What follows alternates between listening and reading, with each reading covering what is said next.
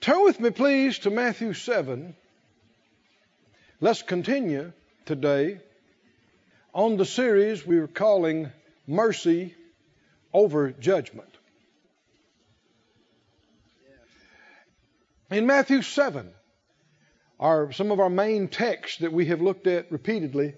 Verse 1 Jesus said, Judge not that you be not judged. Most everybody, even non Christians, would agree you, you shouldn't judge. But why specifically did Jesus tell us don't judge? It's for our own benefit. It's not just for the person we're not judging.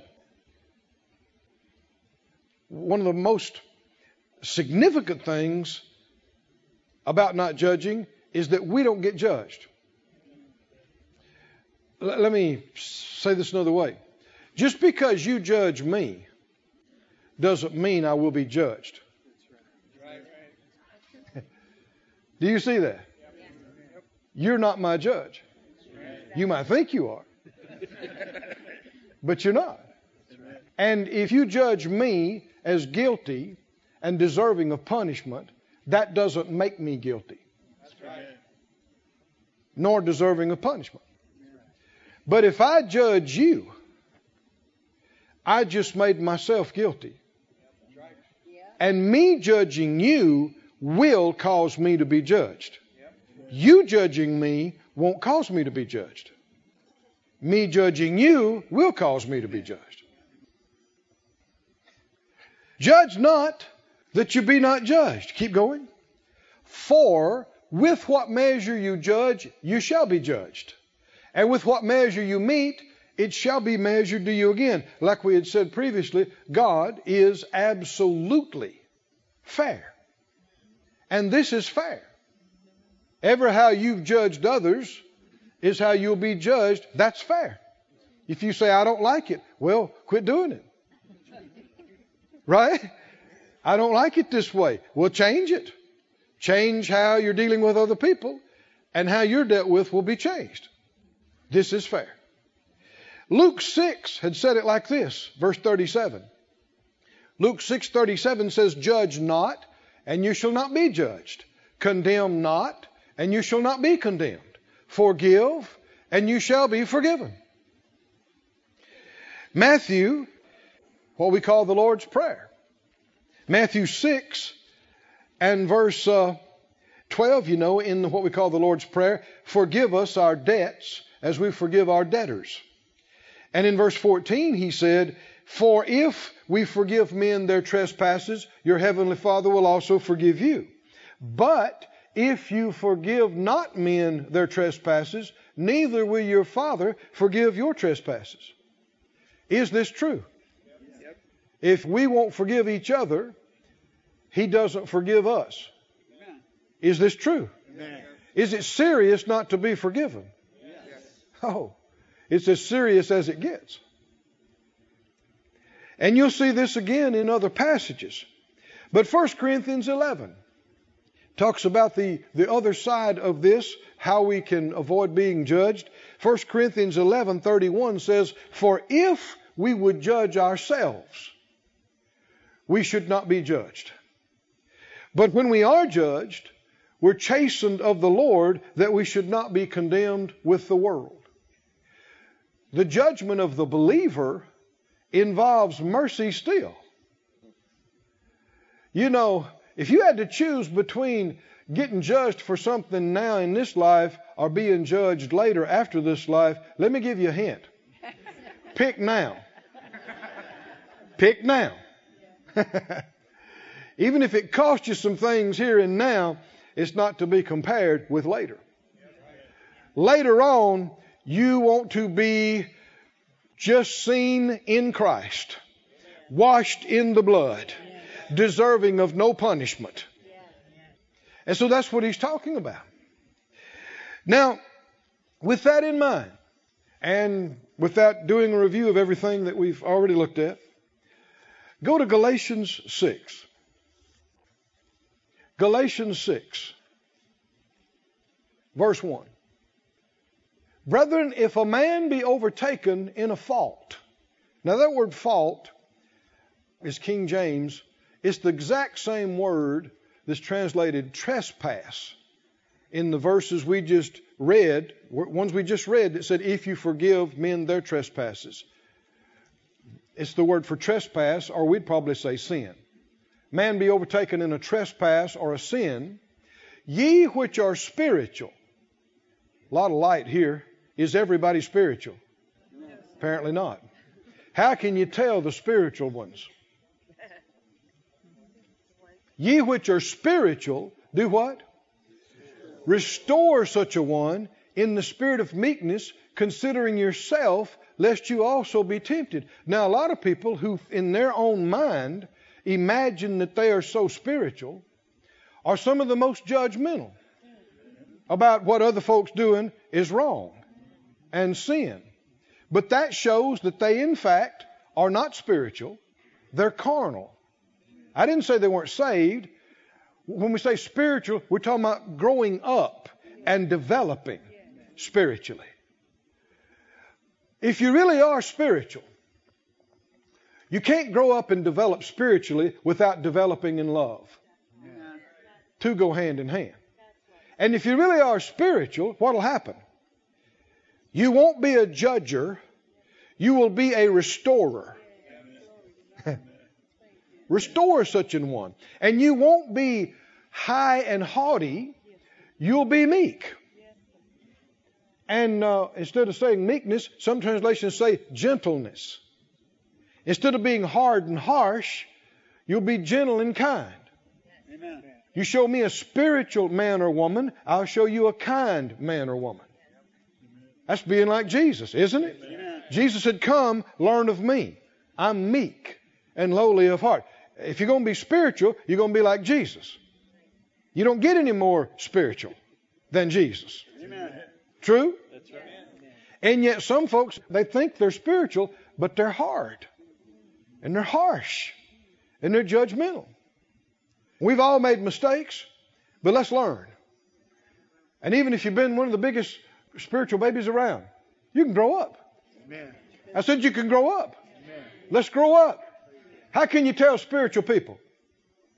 Humble. They want to restore people. Is that right? Amen. He said, considering yourself. This is just part of being honest.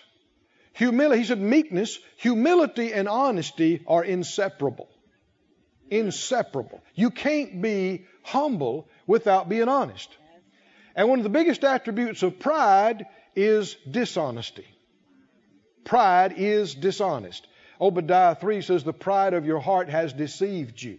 Pride is the nature of the devil himself, who is the father of lying. Pride is a liar. One of the big reasons why people tell lies is pride.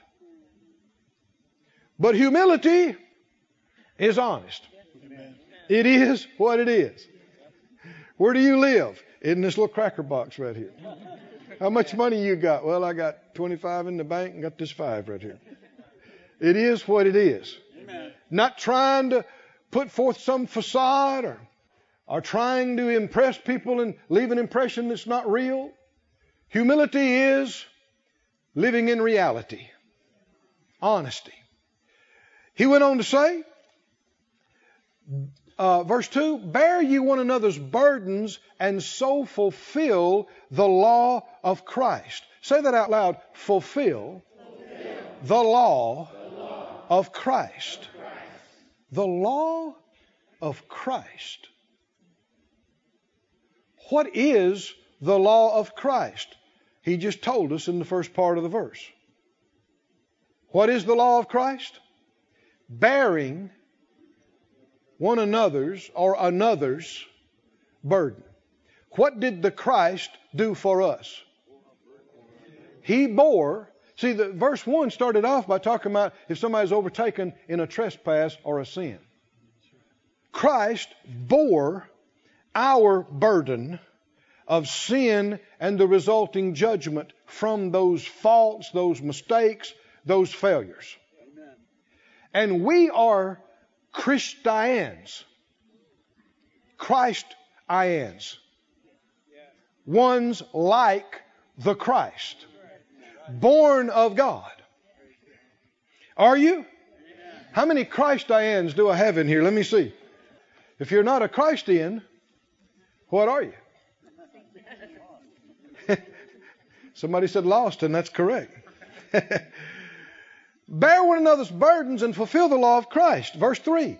For if any man think himself to be something, now you got to keep this in context with the first two verses. What does that mean? Think himself to be something. Somebody that's superior to the person who's overtaken in a fault or a sin. Somebody that would never do that, could never do that, that is superior and above that, and feels too holy and too righteous to condescend and look kindly on somebody who has failed terribly. If you think you're that, when you're not that, you deceive yourself. Keep reading. Let every man prove his own work, then shall he have rejoicing in himself alone and not another. Let me read the Amplified of this, verse 1. Brethren, if any man's overtaken in a misconduct or a sin of any sort, you who are spiritual should set him right, restore, and reinstate him without any sense of superiority. Say that out loud. Without, without. Any, sense any sense of superiority. And with all gentleness. Gentle. That's not hard. You want an example of hard? Are you stupid? What is wrong with you? How many times have I told you this? That is being carnal. That is being unspiritual. That's acting like the Lord didn't tell you something a hundred times. acting superior. Like I would never do anything like that. I've never been that dumb. How could you, every time you ever said, how could you do that? You're being a hypocrite. You know exactly how they could do it. You've done something just like it. Show me how you deal with it. Help me out. Somebody has done something stupid for the 52nd time. and they tell you, I did it again. What do you do? Well, it depends on if you're spiritual or not. If you're spiritual, what do you do? You consider yourself and you acknowledge, if you just do it silently to yourself, I have missed it myself so many times. And except for the grace of God, I could be right where they are right now or worse off. And what do you do? Even though you, you, your flesh wants to flare up, irritation, anger, impatience, whatever the case may be, grab all that, choke it, take a nail, and nail it to the cross It'll squeal. It'll holler. It'll cry. That's all right. Let it die. Just let it die. Crucify the flesh and get a hold of yourself. And even if you start out, what what is a uh, mm, what is the thing I can do for you to help you in this? Gentle. Somebody say gentle. Gentle. gentle. Gentle. Gentle. Well, that's not good. You know it's not good. It's wrong. But God loves you. And the blood of Christ cleanses from all sin. And seek to restore. How can we get somebody free from this? How can we help them? That's being spiritual without any sense of superiority and all gentleness, keeping an attentive eye on yourself, lest you should be tempted also, which means you could be. Amen. Oh, I could never. Then the Bible's not right, and you're right. Or either the Bible's right, and you're not right. Amen. Could you be tempted to do what they did? Yes. Agree with the Bible? Yes. Verse 2. Bear one another's burdens and troublesome moral faults. In this way, fulfill and observe perfectly the law of Christ and complete what is lacking in your obedience to it. Fulfilling the law of Christ. Now, uh, go with me, please, to John 13. Much of the modern world has reduced Christianity to one thing. Actually, go to First John and then we'll go to go, go to Little John, then we'll go to Big John. Go to First John. I believe it's First John 2. Many have uh, reduced Christianity to one thing. And that one thing is believing in the Christ, believing in Jesus. But it is not that one thing, it is two main things. Now, if you, you know, there'd be a lot of things that would be involved in it, but I'm talking about the two overriding main things. And that's what the scripture here says concerning keeping his commandment. Uh, 1 John 3 and 23. I know I'm moving a little bit slow and purposefully, but some really weighty truths here today. Are you with me right now? Yep. Have much of the church world reduced Christianity to one thing? Yes. Right? Are you a Christian? What does that mean? To many people, it means you believe. But being a true Christian is more than just believing. And you'll see it here, he mentions two main overriding things. This is his commandment. 1 John 3 23 that we should believe on the name of his son Jesus Christ. Well, that's what we just got through describing. But does he stop there? And what? And love one another as he gave us commandment. Jesus had said at other times, Why call ye me Lord, Lord, and do not the things that I say? If he is your Lord, you observe his command. And the New Testament commandment is what? Love one another as I have loved you. If we fail to do that, we are not real Christians in the sense that he has defined it. What is a real Christian? He mentions two big things here, doesn't he? Not my idea. This is 1 John 3. Two big things. What? You believe. You believe on the name of his son Jesus Christ. You believe Jesus is the virgin born Son of God. You believe he was sent by the Father to be the sins and payment and redemption uh, of the whole world, of us all. And that he was raised from the dead. And, and there is salvation in no other name except His name. You believe in that name? Yes. Then you're halfway to being a Christian. What's the other part? And, somebody say and. And. And. And. And. Love one another. How? Not just how you think they ought to be loved. Not just your personal perception and conviction about what love is and how it ought to be. You love one another, and this is talking about your fellow believer, your fellow Christian. Love one another as he gave us commandment. Now go back to John 13 now, and let's look at the commandment. At the commandment. John 13 and 34. John 13, 34, Jesus said, a new suggestion. Huh? New recommendation. What? What is a commandment? Now, in some modern translations, you'll see numerous places where it'll say, try to do this or do your best to do this. This is bad translation.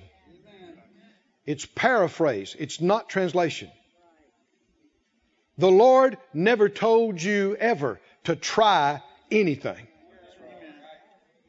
That would imply one of two things. Either He didn't know if you could do it or not, or maybe you could, maybe you couldn't. You might not be able to do it. Does He know whether you could do it or not? Yes. yes. Then He never tells you to try something, or He never tells you to do your best. he tells you, do this. This is the commandment. The New Testament commandment. This is so much of what it means to be a real Christian.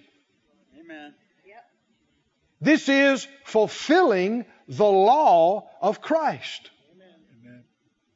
What did Christ do? What is the law of Christ? Bear one another's burdens. That's the law of Christ. And so fulfill the law of Christ. Then he tells us, this is the new commandment I'm giving you. Commandment. He commanded us to do it. He commanded us to love one another as I have loved you. That you also love one another. This word as means, the NAS says, even as. The complete Jewish Bible says, in the same way that I have loved you. The complete English version says, just as I loved you. The commandment is for me to love you exactly like He has and does love me. And only when I am believing in Him and doing that am I representing Him. Am I being a real Christian? Are y'all with me, friends? Couldn't He have commanded us? with a huge list of do's and don'ts. How to be holy. What's a sin, what's not a sin. He could have given us all kind of things. The law was given in that regard, and the Bible says for the believer, if you're led of the Spirit, you're not under the law.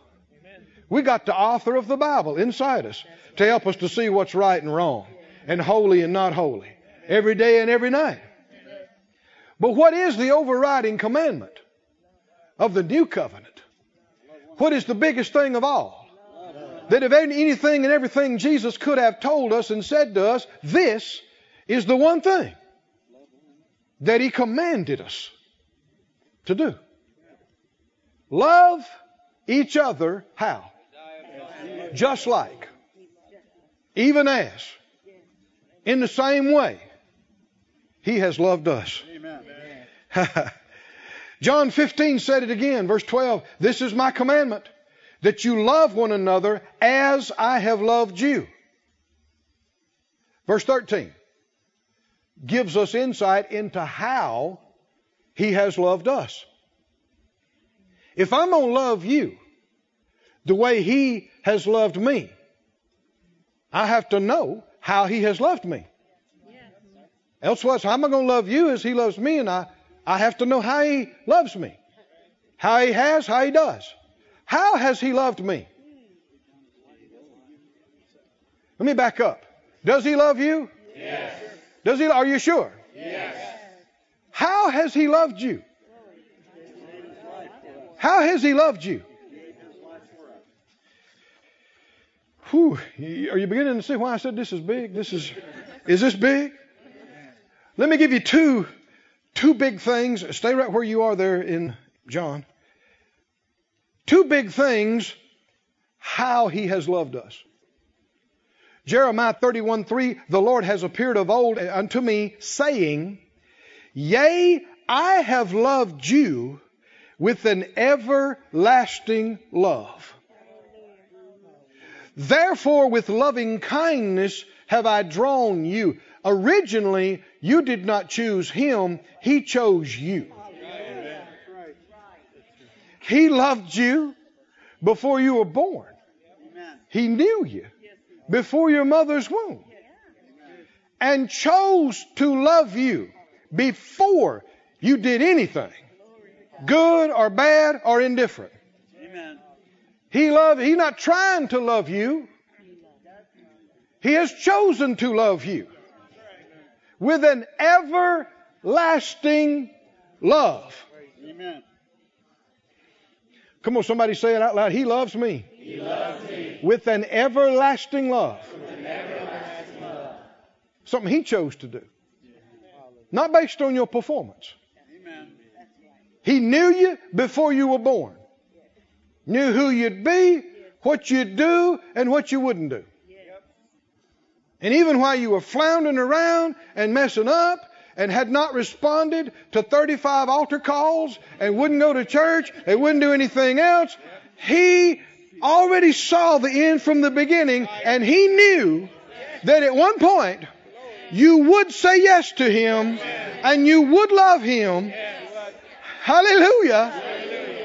And he chose you before all that and has loved you with an everlasting love. That's how he loves you. Amen.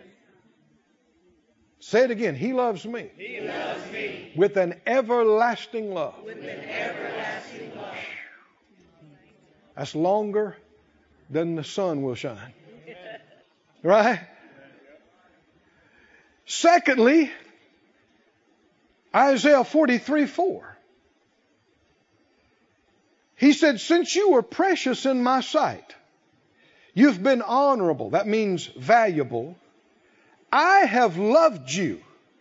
Therefore will I give men for you. And people, in other words, I'll give people for your life. What kind of love is this? It's an everlasting love. And it is a self sacrificial love. He said, I will appoint men in your stead, the Young's literal says. John 15, 12. This is my commandment, Jesus said. That you do what? Love one another. Love one another. The word love, and this is no accident. God is love. And love is, real love, is so amazing, so vast, so powerful, so great, that the enemy has sought to distort it, to pervert it, to confuse people about it. And all kind of stuff is called love that's got nothing to do with love, and there's all this distortion. But we need to let God renew our mind to who love is and what love is. It is so holy. It is so pure. It is so powerful. It is so wonderful. There's nothing bigger and greater than love because God is love. Come on, can you see this? I'm talking about real love. Not what people call love. Not the confusion of the world over love. That you love one another. How? As. And again, there are specific words in the Greek that deal with this, even as, just like, in the same way as I've loved you. Verse 13 Greater love has no man than this. What is the greatest love there is? Nobody can have any greater love than this. What? That a man lay down his life for his friends. What kind of love has Jesus loved us with? An everlasting love. And what else? A self sacrificial love.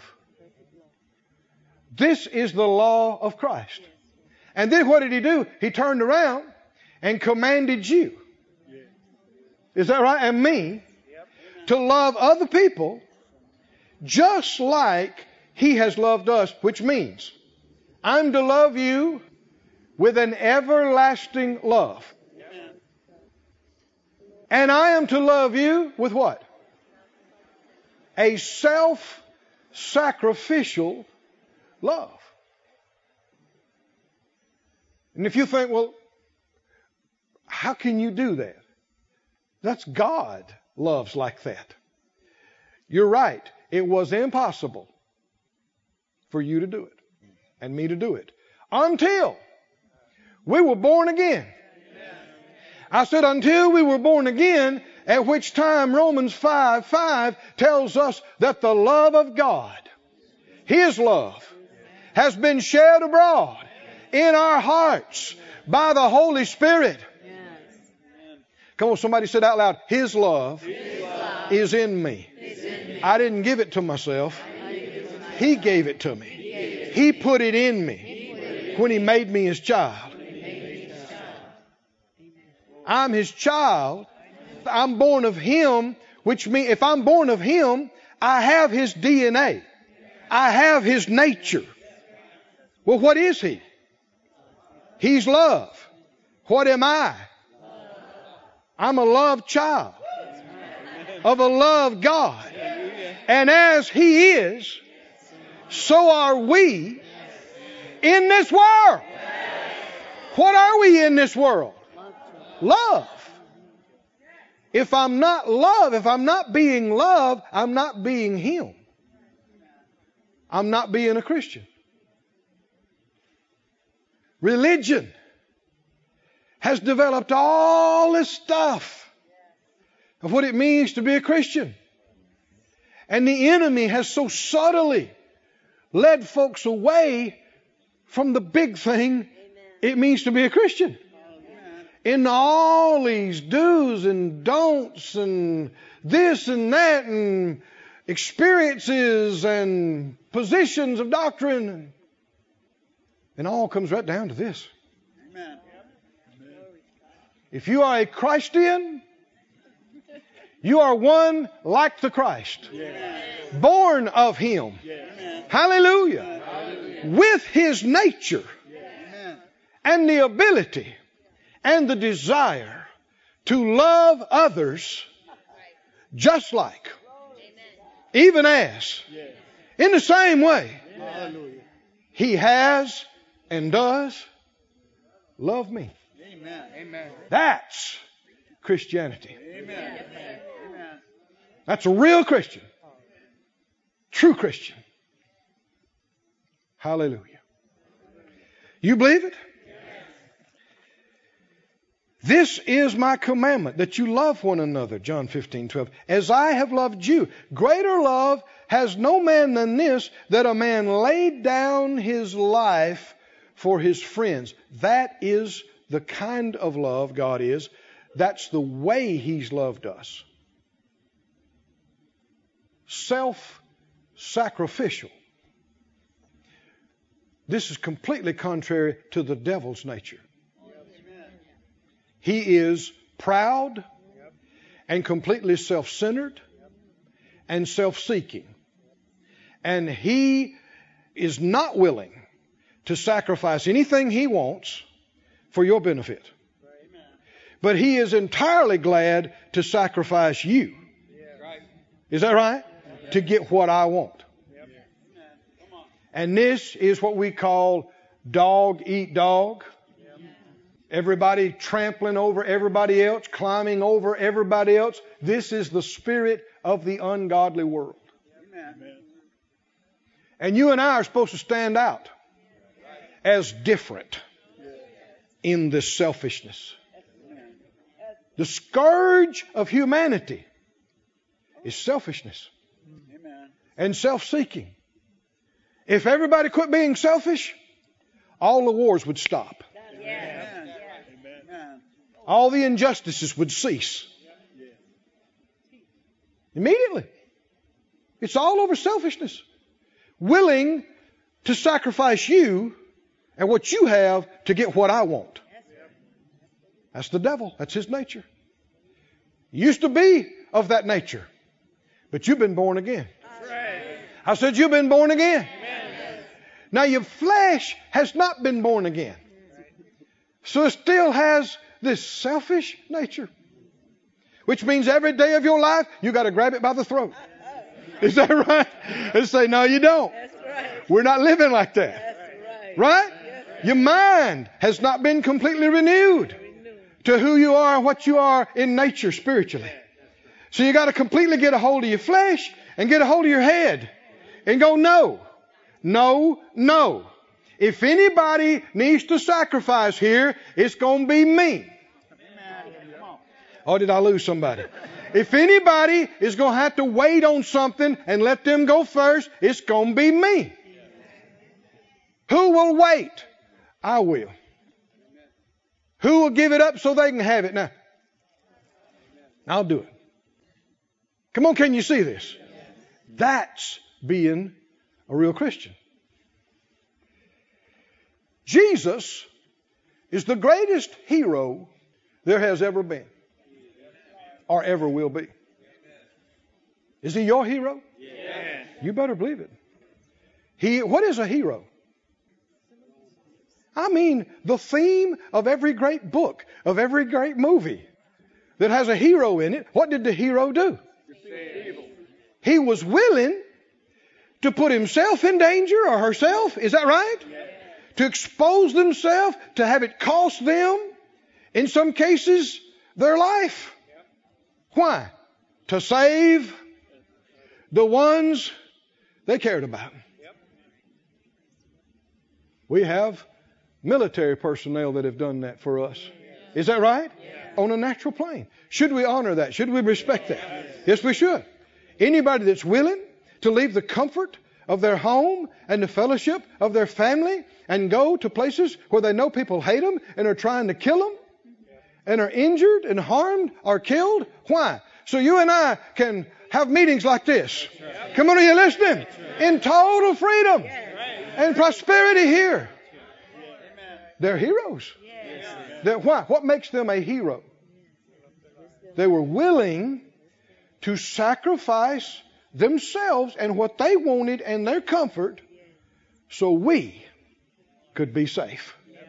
That's a hero. That's Christ like. That's the law of Christ.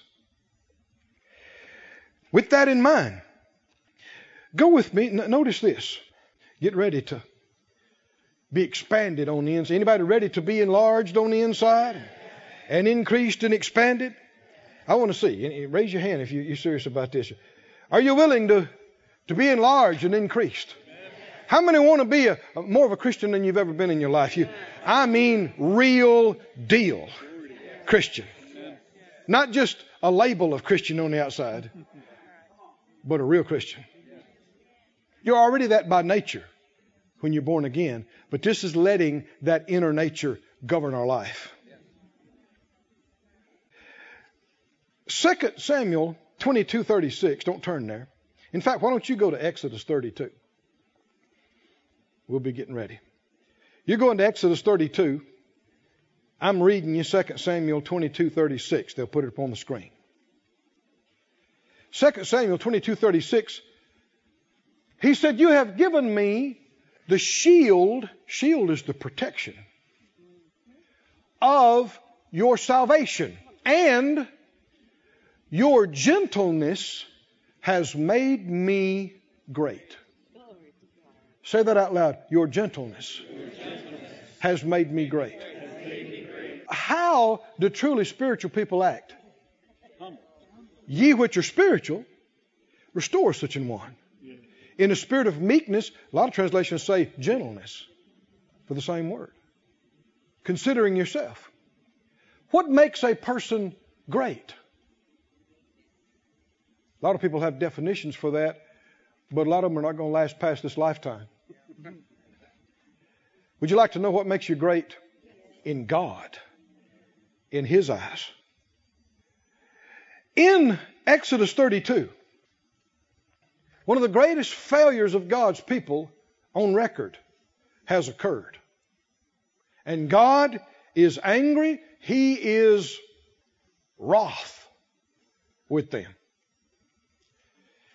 He spoke to them, the living God came down on a mountain and it was consumed with fire, and he spoke out of the fire in an audible voice. Never had happened before. To his people he had chosen. Anybody remember one of the first things he told them? One of the first things when he spoke out of the fire. You shall have no other gods before me. You don't make any graven images and bow down to them. He gave them the Ten Commandments. And the people were overwhelmed. Well, you can imagine. They heard this trumpet and they saw the mountain just billowing with fire. And they heard the voice of the creator of the heavens and the earth speak out of the fire. It was so powerful. It was so overwhelming that after he had spoken the Ten Commandments, the elders came to Moses and said, Please, please, please, go please to him and just let him talk to you. If we hear this again, we think we will all die. God is not Mickey Mouse. He's not this little frilly thing some people have an idea. He's bigger than the Pacific Ocean. He's stronger than the gravitational forces in the solar system. His power keeps all the stars burning throughout the universe. He's awesome beyond words. And they, all the people cried out, Yes, the Lord, He is God. Yes, He is God. We will serve Him. Yes, these ten things you've just told, we will do them. Yes, yes, yes, yes. And six weeks later, anybody remember the story? Moses has not come back in about six weeks, month and a half, or less. And the people said, This Moses guy, we don't know what's become of him. And we need some gods to help us get back to Egypt and and they convinced Aaron and they brought their jewelry and they made them some gold calves. And uh, God is so angry with them. It hasn't been two months. He's so angry with them. He tells Mo- Moses up there in the glory with him, and he said, Your people that you brought out of Egypt. He's not even claiming them anymore. he did. He did. Moses, your people that you brought. They quickly left my commandments, what I told them, and made them gods. He said, Stand back, get out of the way. I'm going to consume them in a moment. And I'm going to take you and make of you a greater nation than them.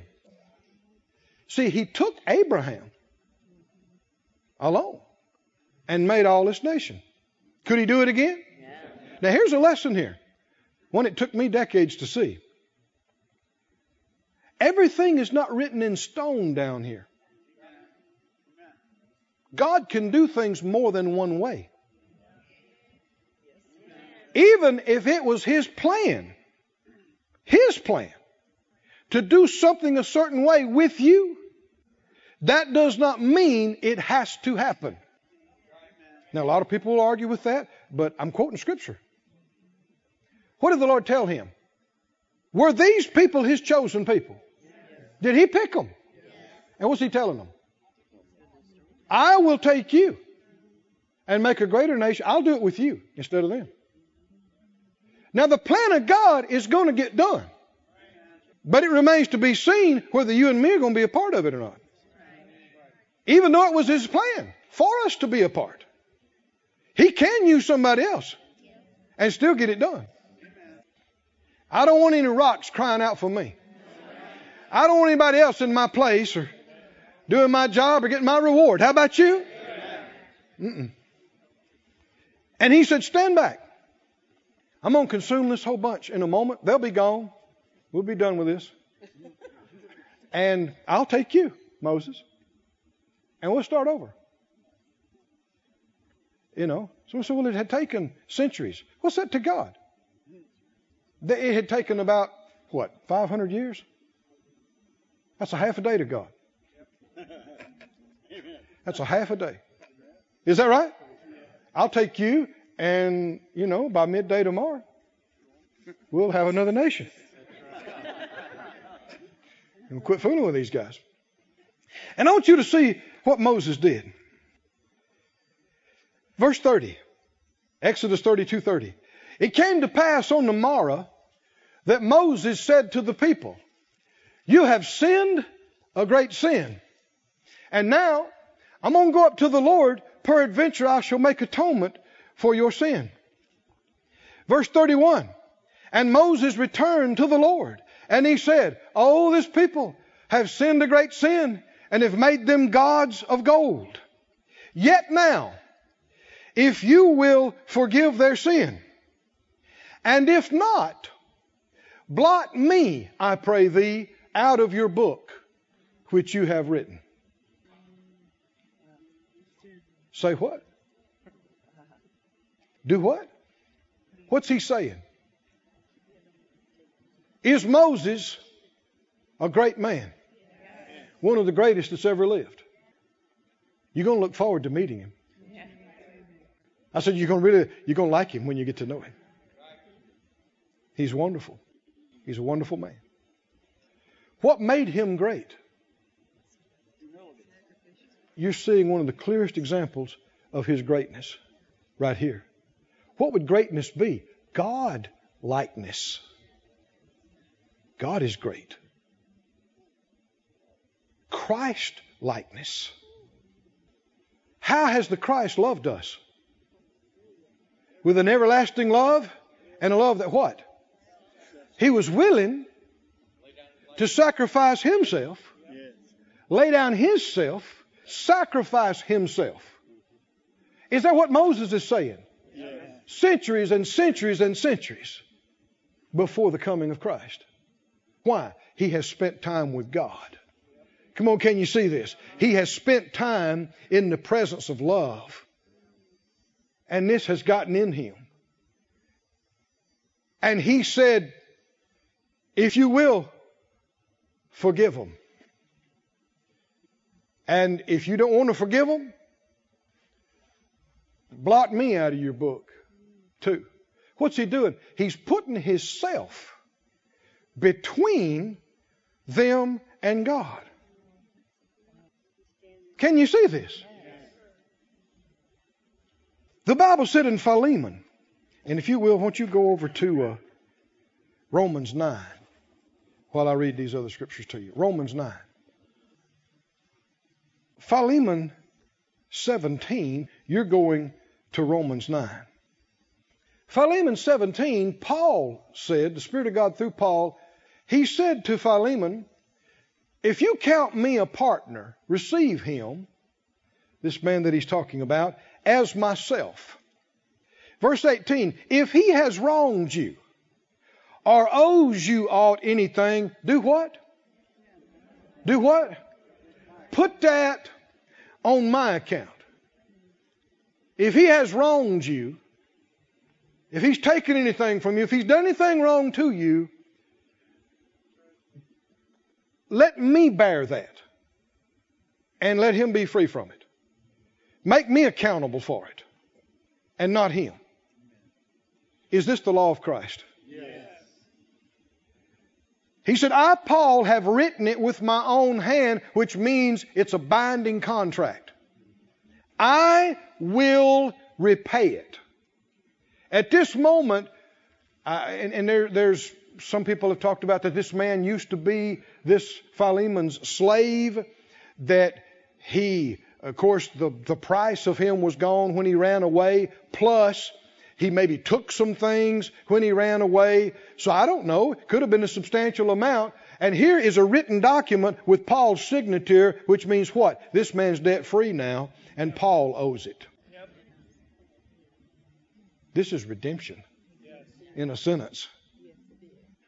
Howbeit, I don't say to you, I'm not going to bring up, we're not going to talk about how you owe to me even your own self. You wouldn't even be saved if I hadn't come and preached to you. We won't get into that. Come on, can you see? When you want to start talking about how, what somebody owes you, don't forget what you owed him. Right? Amen.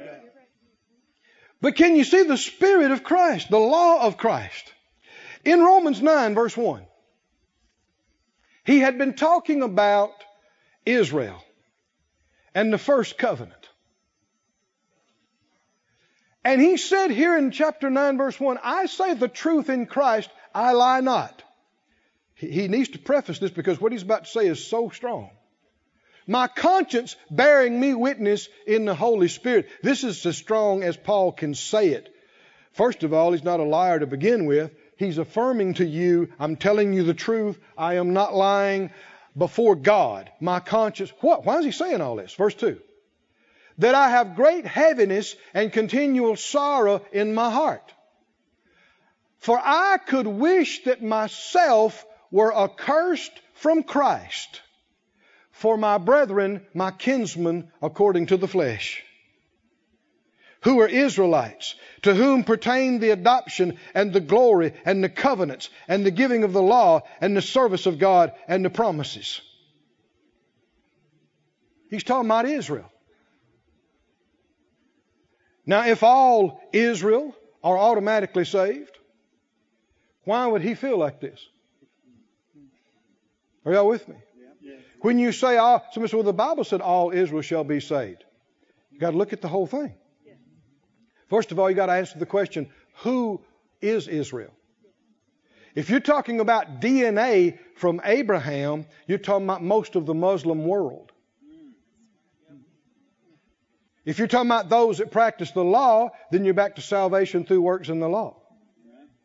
Amen. Are you with me?